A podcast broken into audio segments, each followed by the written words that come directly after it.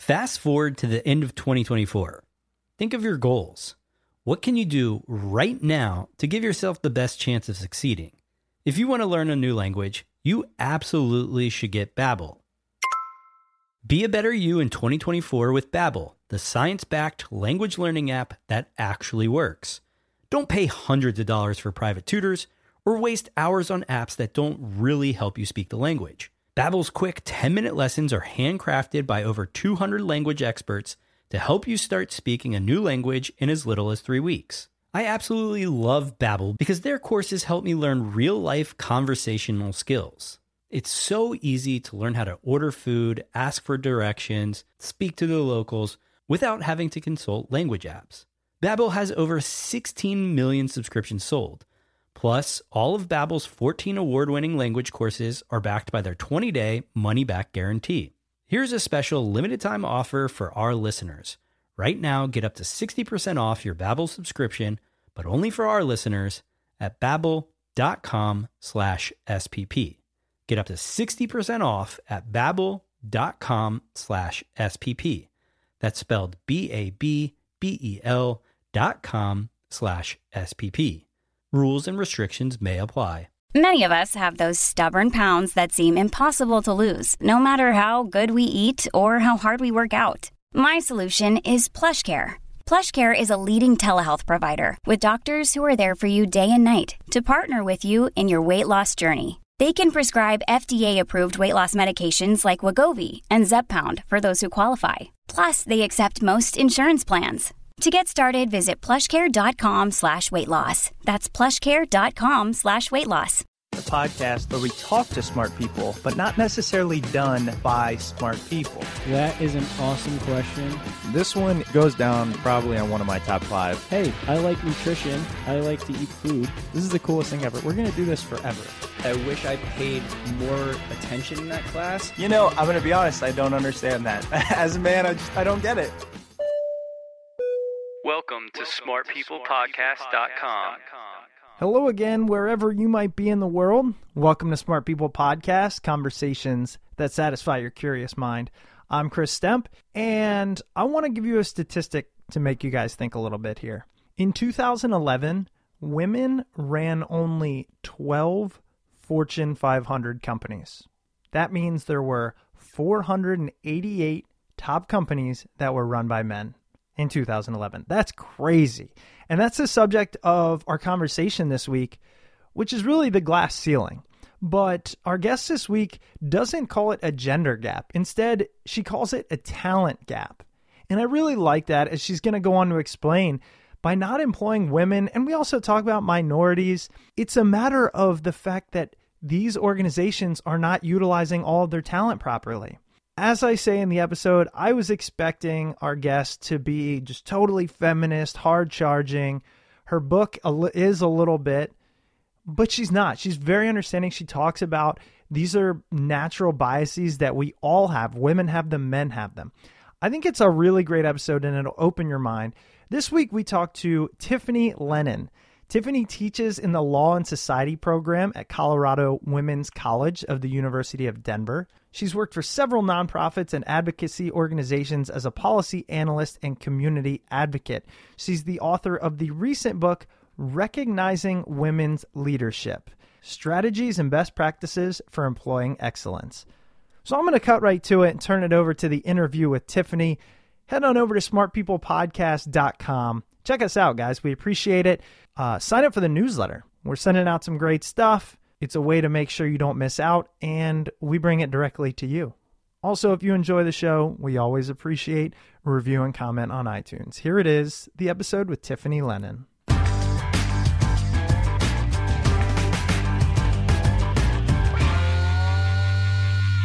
Tiffani, thank you so much for being on the show. I am really excited to talk to you. Uh, as I mentioned kind of prior to recording, we've had listeners who have in the past reached out and made reference to our lack of women and female guests on the show. And I don't know how I missed that. I, I feel pretty embarrassed, and we've we've made a point to make it a more equal representation. And then as I read your book, I realized not only do I need to make it a more equal representation, but I feel like the inferior gender. I really do. Uh, you know, that's funny. And I, I, think what you're referencing there is I, I looked at performance in each industry and we measured performance based upon the industry standards. And so what we did find is that women are outperforming men, but you know, I think it's less about who's smarter, frankly, and it's more about whenever you have an unrepresented group, it's not good enough for them to be as good as. They have to be better. And so I think what you're seeing there in that phenomenon is that women get that they need to be better. They need to, uh, you know, work harder to get to sometimes not even the same place, but to get it, you know, to, to make any kind of advancement, whether it be in their company, their own company, or for a corporation that they're working for. That definitely occurred to me the fact that as I was reading, and the book is recognizing women's leadership, and as I was reading it and seeing all the studies, the in-depth work you did to determine really this this idea that women in leadership positions tend to perform better than men, I, I thought, okay, wait, why is that? Let's think about it. And my instinct was it's just an unfair system that they know they have to work harder to achieve the same or even lesser results when it comes to compensation, title, promotions, etc. Right. And I think if you talk to any marginalized group, I think that they would say the same thing, right? People of color have been saying this for quite some time as well. Right. Yeah. And I think the most glaring issue comes at a senior leadership level, which is important. I mean, you mentioned how in 2011, women ran only 12 Fortune 500 companies. So 12 out of 500? Is that correct? That is correct. Um, and you know, here's the amazing news about that if you look at, you know, so that's true, 12 out of 500. And then if you look at the top 10, women are better represented among the top largest uh, profitable companies in the US. And so it's interesting that, and we find this across the sectors, whereas if you look at leadership positions on a whole, you know, when we look at the uh, executive positions, and it's not just the C suite, right? The CEO, the CFO, the CMO. We looked at senior leaders uh, in a in a, a, given corporation. So for some companies, that means 80 positions. For others, it means 200 positions. So we didn't just look at the top five positions, and I think that's an important distinction. Mm-hmm.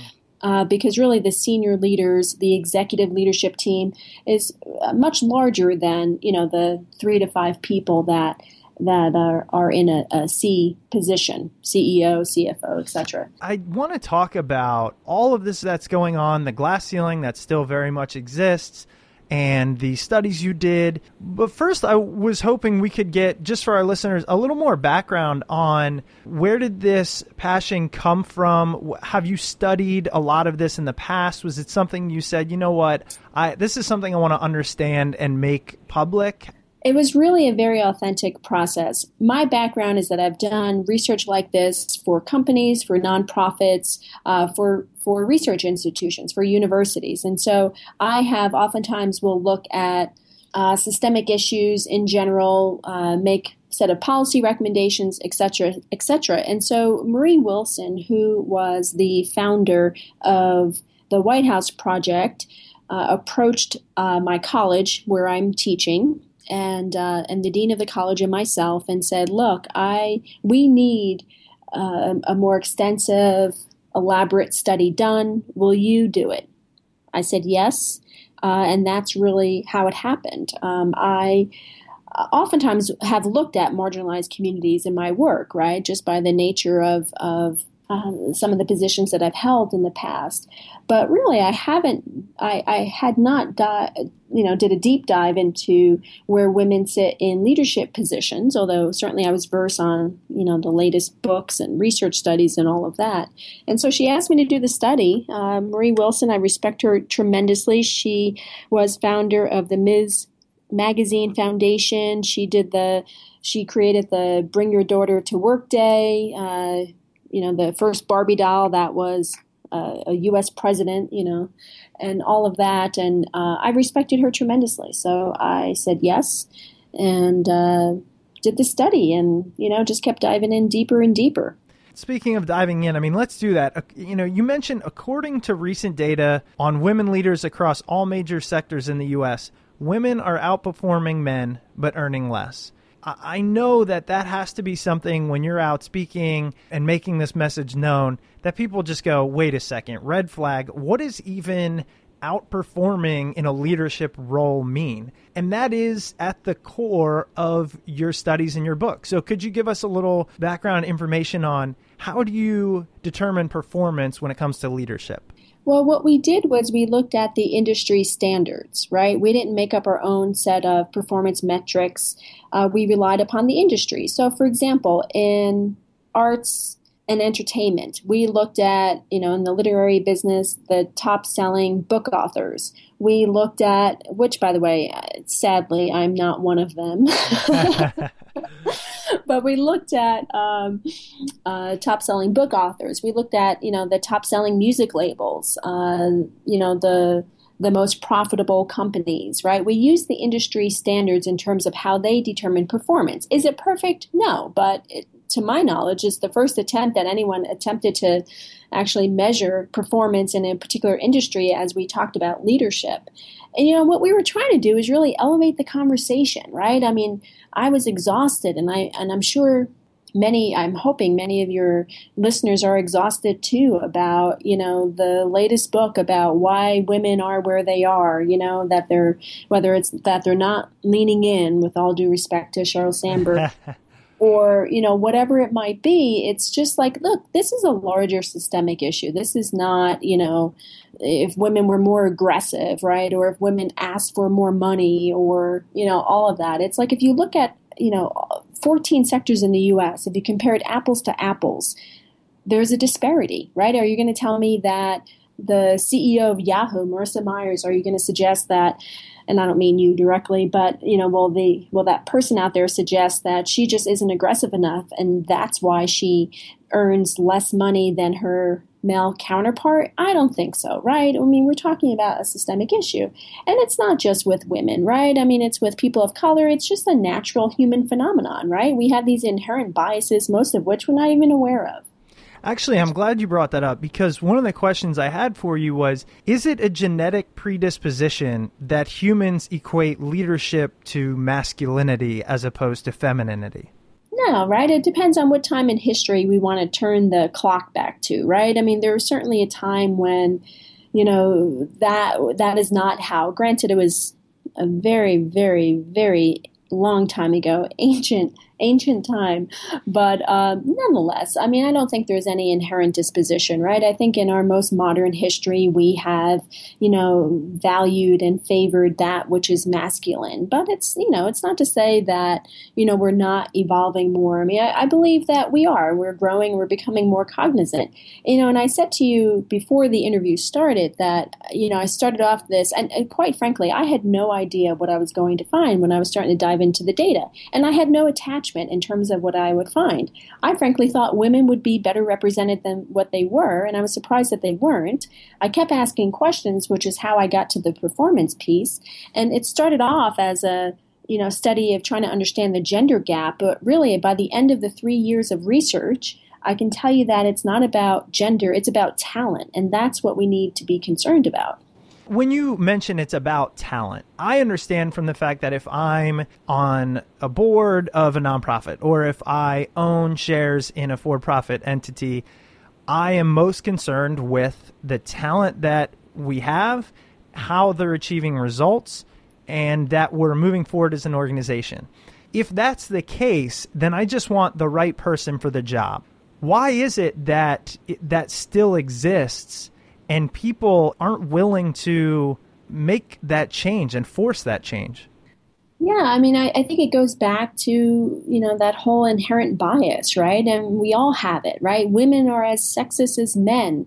Uh, people of color oftentimes have the same set of racial biases against their own race, right? I mean, we live in the same society. How could we not have the same collective set of biases, right? We see all the same media and all of that, right? So I think the question is, how do we get over it, right? And it's so funny because I think it's like, um, this very non controversial statement, right? To say, hey, we're all sexist, we're all racist, we're all ageist, we're biased. Let's we know that. Let's move on. And I just gave a talk in uh, outside of New York City uh, just a couple of days ago, and you know, I there was a, a, a, gentleman in the room, and I had nothing to do with his gender, quite frankly. I mean, I think you know, I'm sure I ruffled the feathers of a couple of the women as well, but he was just so taken aback. He said, "Really, is really we're all biased? I don't want to be biased, right? That's not who I want to be." And you know, I I just want to say, how could we not be, right? I believe that is the inherent human quality, not that we, you know, see value or more value in in masculinity or there is some inherent value in masculinity as a leader I, I think the inherent human trait is that we're biased and so but we can't afford to be because we're in a deeply competitive global marketplace we'll be right back to this interview after a quick word from our sponsors it is time for learning made easy brought to you by lynda.com Invest in yourself this year with a free 10 day trial to lynda.com, where you will have access to over 3,000 online courses on topics that range the gamut. And these courses are taught by experts, so you can pick up the stuff that's really going to make a difference in your life. I'll tell you, I mentioned it last time, but there are two courses on there that I absolutely love. One is the Getting Things Done, and the other is Breaking Out of a Rut you should check them out. They're in the show notes. Or perhaps you're feeling a little entrepreneurial. You want to learn photography. There's a Foundations of Photography class. You want to blog better. There's Writing Fundamentals classes. And the best part about Lynda is it's one fee, as little as $25 a month for an individual account, and you get access to all the courses as often as you want. So sign up for your free 10-day trial today by visiting lynda.com slash smartpeople and get unlimited access to every course. Invest in yourself in 2015. Sign up for a free 10-day trial by going to lynda.com slash smartpeople. Did you ever look at or study or find anything about the this idea of male-run businesses are the prevailing norm from the beginning for the most part. And I'm making a guess, but and tell me if I'm wrong. So it's just that men have been there for longer and they're going to do their best to maintain those positions of power even if it and white men probably uh, even more so even if it means putting down other races and uh, sexes is it something that it's almost protecting the status of the white male I really don't think so. I mean, uh, perhaps I'm just not that cynical. I'm more Pollyanna. I don't believe, I don't believe, and maybe I'm wrong, and I'm sure, you know, I'll have people tell me that I'm wrong. but I just don't believe people are sitting around thinking, how are we going to hold back this group, right? Mm-hmm. I mean, I think, uh, is there the occasional person? But I really think it's, you know, we hire and we promote what we know, what we recognize, what we're comfortable with. I'm glad you said that because I agree, and and again, it's just perception and opinion. I don't know. I don't have any statistical basis to back that up, but I would really hope that's not the case because I got that idea from. Say you look at politics, right? The current state of politics. I mean, I do believe, for example, Congress does spend a lot of time just sitting there. All they're concerned about is keeping their position, not anything else, not the agenda, not what they're hired to do. And so I was wondering if you ever found that to be the case in this scenario, but it sounds like you didn't. And I again, just for the sake of mankind, I hope that you're right. I agree. I mean, that has never come up. In fact, I would say it's the opposite. I think I think the struggle that we have is that we think we measure based upon performance. We think we are already doing these things when when you dive in deeply, you find that very few companies really are measuring performance. It's not easy but it needs to be done properly and well, right? And again, I mean, I say it's a talent gap because, I mean, I, perhaps, you know, here is my bias. I'm a capitalist at heart, I, I guess, because I want the best and brightest to rise, right? I want us to have the most global competitive workforce in the world. And I just don't think we can do that by doing the same old stuff we've been doing. And you know, I think we can't discuss this topic without covering the myths behind women in the workforce are almost women in general. And I know you cover this in your book. One that I found, it just jumped out to me, was you mentioned more women than men earn national science awards. And granted, that's just a small example, but I have always wrongly, and I am willingly admitting this on air, just probably taken for granted this idea of like, oh, you know, women excel at EQ, if you will, you know, their emotional intelligence, and men excel at things like math and logic and science. And clearly that's not the case. I know that on a logical level, shows how logical I am, but that is a common myth. It has to be. It is. I mean, you're exactly right. And again, both genders hold that same myth, right? Mm-hmm. I ask, again, I've, I've talked to dozens of audiences around the country, and I oftentimes will ask them, you know, do women or men make up more of the high school science teachers? Invariably, everyone will respond, men, of course. Well, that's not true, right? Mm-hmm. It's women make up the vast majority of science teacher positions in high schools, and men make up uh, more of the PE positions, right? The physical education. So it's just it's just so interesting to me, right? We all have it. And again, I have to put myself in that same category. I'm studying this. I'm teaching at a women's college. Only, you know, there's only two women's colleges left that are affiliated with a university Colorado Women's College of the University of Denver and Barnard College of Columbia, right? There aren't many. Uh, there are still a number of women's colleges, but there aren't, you know, that many that are that have remained in the big scheme of things. And so, I should know better, right? But I, I was surprised. I really thought I was going to see that more men are science teachers, right? Just basic stuff like that. I have to admit that when I was reading your book, it's very kind of punch you in the mouth, right? It's it's very I mean it's detail oriented and it has science, but it's uh, it comes across opinionated or just correct, you know, uh, women excel and here's all the bad things that happen in the corporate world to women and how unfair it is. So I expected for you to be much more hardcore feminist driving we've been wronged. And so i'm happy to hear that you know i think you come you definitely are coming at it from this perspective of we have biases built in and oftentimes it's not even something we recognize. And so that has to be something you've made a conscious effort over the years to really make sure you employ in your work yeah, I mean, I have to tell you when I when I teach class, right? If it's a co-ed class, I am constantly calling on men more than women, right? I mean, I am as guilty if not more so than most people, right? In terms of you know the whole subconscious gender biases right and you know it's so funny that you say it's you know the book is like a punch you in the mouth kind of thing and I blame that on, on the fact that I'm from New Jersey. and, uh, you know, I think it's just my writing style more than anything, right? I mean, what I, what I really tried to do was, you know, here's the thing. People, I had, I had a student ask me the other day, you know, how does, when you give this talk in the U.S., how does that different than when you give the talk in, in another country, in a developing world, like in Southern Africa or in the Middle East? How does it differ? I said, I don't have to spend three quarters of my time explaining that bias exists. Mm. Right? Like we can just get to how do we deal with ensuring the best and brightest rise? In the US, I have to spend three quarters of the time saying, look, this really exists. okay, and here's why this really exists. And it's it's a it's a greater challenge. Now, you know, I granted I would much rather live uh, in the U.S. and I'm I'm grateful to be in the U.S. as a female, certainly. And you know, I don't mean to downplay that because there are some really serious situations for women globally.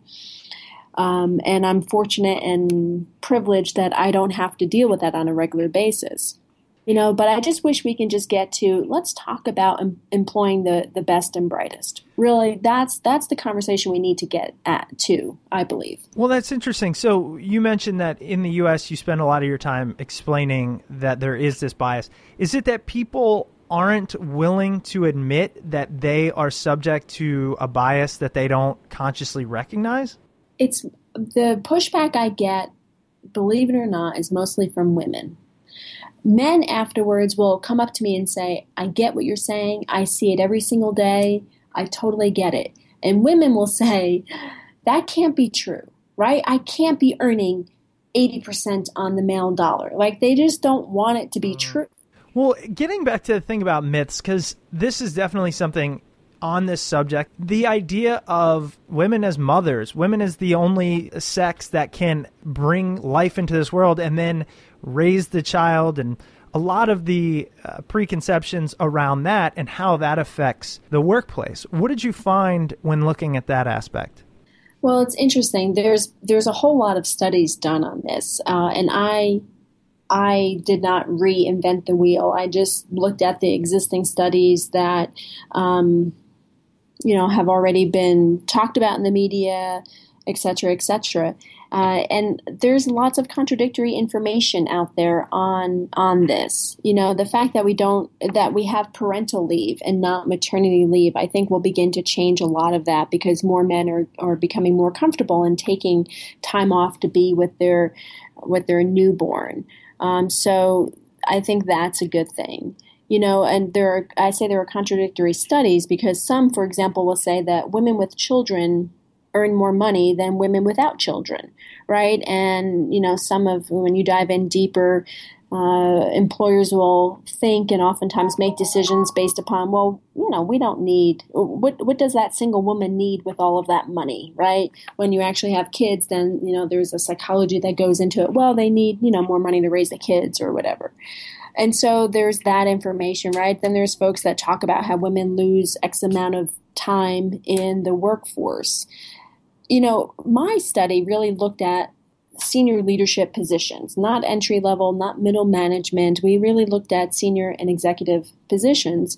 And so as a result of that, women have made a set of determinations, decisions on how they were going to do their family life already. And so, is it a factor? I have no doubt it's a factor. It's a factor of employers when they hire. I mean, it is. There's there's no doubt about it. I think it's going to become less of a factor as more men become comfortable taking paternity leave. Let's talk about this subject of paternity leave because this will be well, I don't know. Depending on when this airs, this might be a news break to the listeners, but. My wife is pregnant. Congratulations. You know, thank you. Yeah, fairly recently. And I one of my good my best friends, he just had a baby as well. And he told me, "Hey, it's it's so crazy. My job, he works for a, a big accounting firm, gives me 6 weeks paid paternity." And I said, "Oh my gosh, that's amazing. I I don't understand why that's not the norm." And he said, "Really? Like you don't understand?" He said, "I'm probably not even going to take it." And that was mind-blowing to me. What is it with this thing where I don't know, are are men just unwilling to put family before work as a whole. Maybe that's another stereotype or bias. Is it the idea that staying at home, taking that paternity leave is weak, is not leadership material? Any idea what's leading that charge? I, you know, it's funny because I can tell you a number. I can, you know, provide the same set of anecdotal examples of women said the same thing, right? Or, you know, they're so proud that they returned back immediately uh, from giving birth. You know, they gave birth on a Tuesday and they returned to work on Wednesday, and, and how they didn't take uh, maternity leave because they were afraid how that might impact their promotion. You know, I, I it's it's um, it's unfortunate. I think you know, and I um, I think it's going to change with Gen Y. It seems like it's going to change with Gen Y anyway because of their set of values and uh, how they uh, approach work and their philosophy around work is very different. You know, I think baby boomers who have been leading, you know, our country for a long time now um, have certainly a particular take on work and what that means and putting in your time and things of that nature. And so, you know, I think we're going to start to see that shift. But, you know, there are a number of women who say the same exact thing that, you know, your male friend said mm-hmm. about mm. about leave. And now it's time for our awesome sponsors who support Smart People Podcast. Valentine's Day is coming up, and if your wife, girlfriend, significant other, partner, whoever it may be, tells you they don't want anything for Valentine's Day, what they're really saying is, get me something for Valentine's Day. Don't worry though, because we have the solution to your problem. This week, we are sponsored by Shari's Berries. Shari's Berries offers giant, freshly dipped strawberries starting at just $19.99. Go to berries.com, click on the microphone, and type in our code SMART PEOPLE. For our listeners, you can even double the berries for just $10 more, but you have to use our code SMART people. Shari's berries come delivered to your house, dipped in white, milk, and dark chocolatey goodness. They're topped with chocolate chips, decorative swizzle, or nuts. They are amazing. They are the biggest berries I've ever seen. They're fresh, they're juicy, they're just delicious. I've used Shari's berries for years for both my girlfriend and for my mom.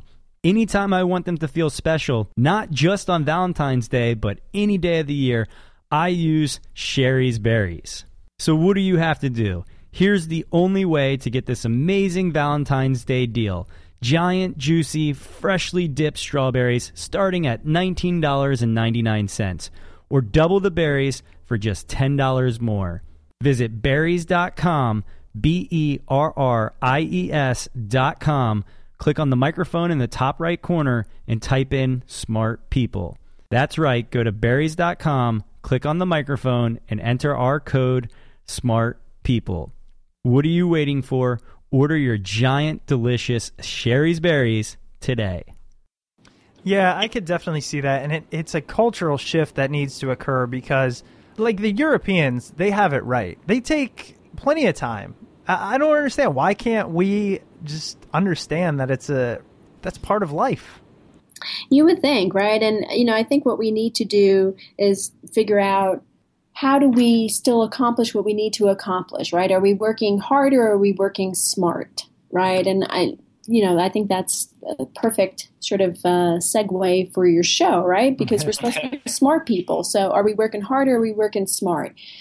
What does it mean to achieve those results? You know, you know, does it matter how we get there as long as we achieve the results, right? I think all of that stuff is part of that conversation. What companies did you look at and study who were mastering the let's just put the best people there for the job? If you wouldn't mind, who were those companies and how did they do it? Sure. So let me, if I could just qualify it quickly by saying that I looked at hundreds of companies, thousands of companies actually, more realistically, um, and thousands upon thousands of positions. And I did that in a descriptive study, meaning I just simply counted what existed, right? I had a sure, slew sure. of research assistants, right? So we just literally counted what existed um, in those in those positions and how much they earned. We didn't take a sample, we literally just counted them. And then what we did as a follow up study is a case study. So then we took six uh, companies, and uh, two of which were U.S. federal U.S. offices, and we looked at, um, we just dove in very deeply to try to figure out and understand what their policies and practices were. The two that stood out was the Department of the Treasury and Xerox. Interestingly, Department of Treasury is run and has always been run by a white guy, and Xerox is currently being run by a uh, African American female, and so both have really extraordinary practices and policies and have achieved some of the best results uh, in the U.S. in terms of um, attracting and retaining the best and brightest, and having, as a result, having really significant representation in both gender and among people of color. Do you think it's something that they have to, these companies and the ones that have done a good job, uh, they have to make a point to say, how do we uh, bring the best talent to the forefront? Is it something that they have to identify this bias prior to moving forward in order to bring the best candidate to the job? I do think it has to involve a deep amount of intentionality, right? Some of the companies were forced into examining their practices, right? Like Walmart with a slew of lawsuits. Xerox, prior to uh, its most recent iteration and transformation of the company, also experienced a number of lawsuits and pushback. Uh, they, you know, and they made that very intentional transformation. The Department of Treasury, interestingly, is a very different scenario. What I love about the Department of Treasury is that it is the exception in the book. Typically, when there's a man of color or a woman in the head position, there is improved representation among both women and men of color. Mm.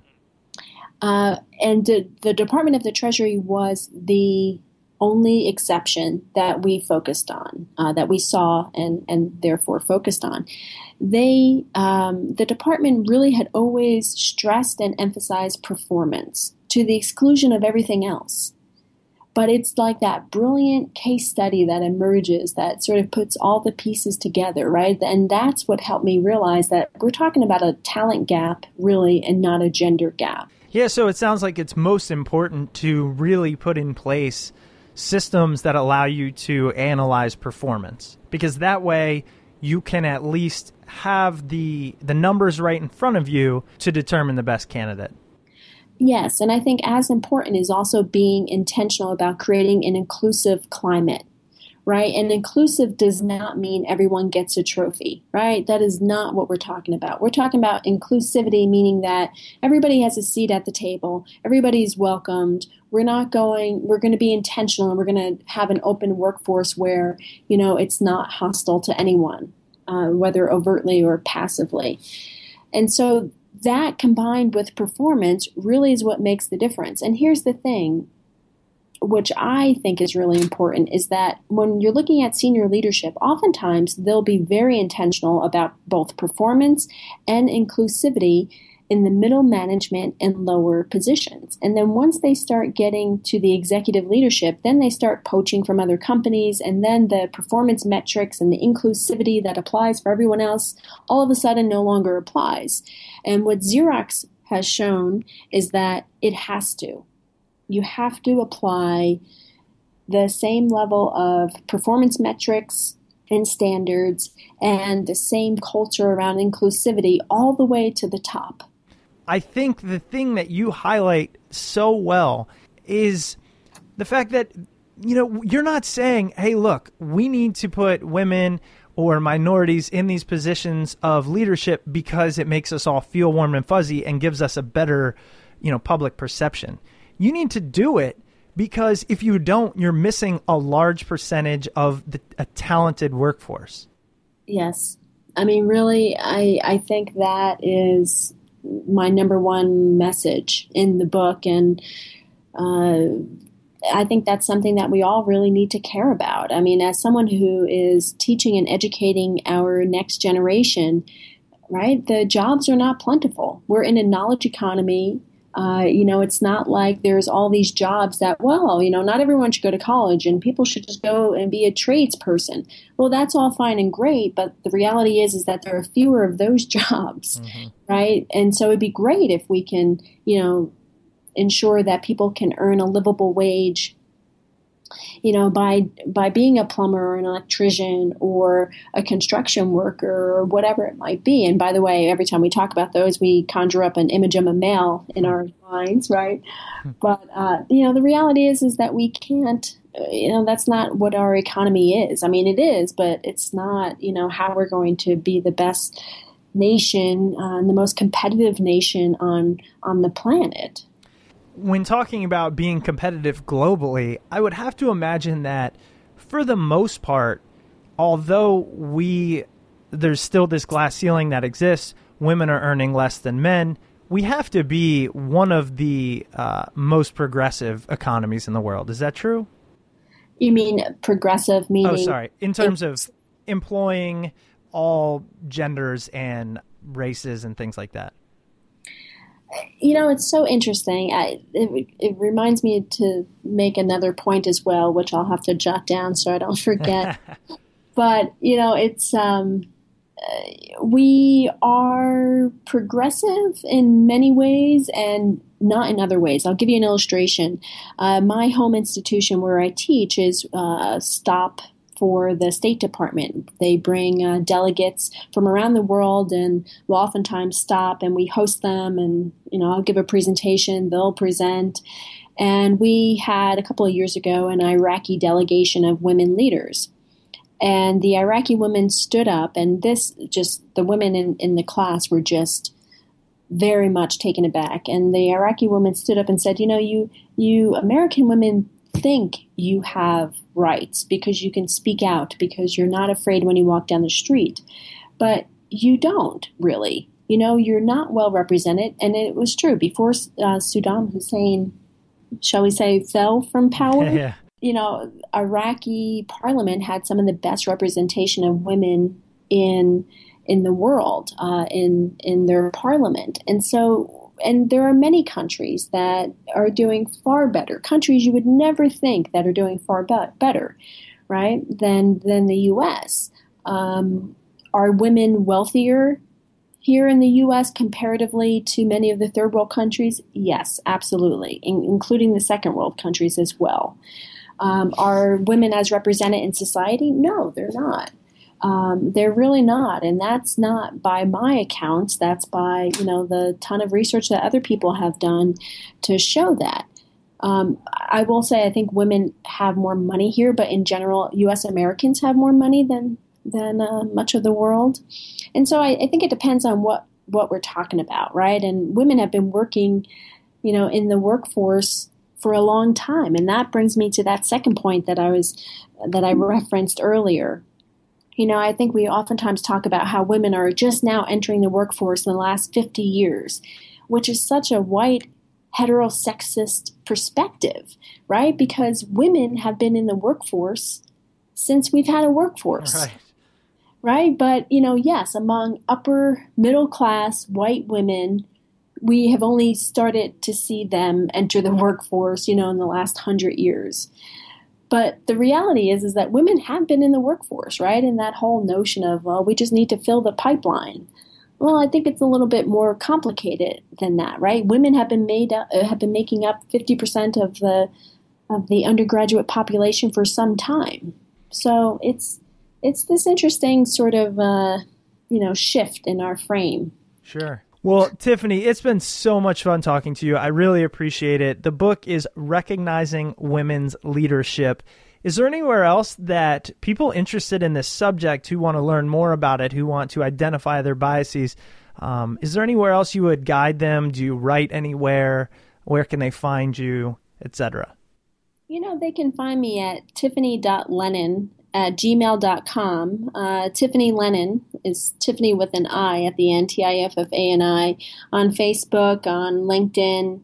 Um, you know, I'm available and I'm, I'm happy to talk with folks as they wish. Well, again, thank you so much. I really appreciate it, and I'm glad we uh, I'm glad we got to catch up. Thank you. Thank you for your time. Welcome back. I hope you guys enjoyed that episode with Tiffani Lennon. Absolutely powerful stuff there. Remember that you can find her book, Recognizing Women's Leadership Strategies and Best Practices for Employing Excellence, on Amazon and at your local bookstore.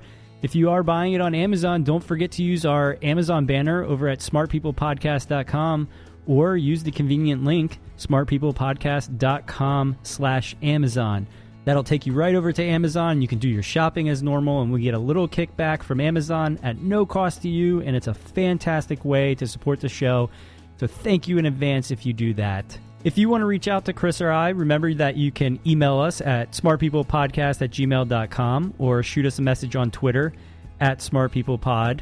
We love hearing your feedback on the show, the guests. Just drop us a line, let us know.